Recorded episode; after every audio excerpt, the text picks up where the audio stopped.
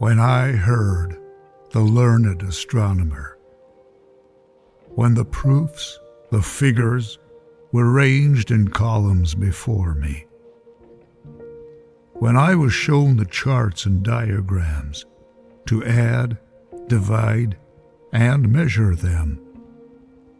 When I, sitting, heard the astronomer where he lectured, with much applause in the lecture room.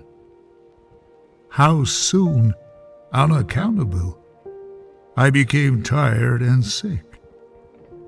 Till rising and gliding out, I wandered off by myself.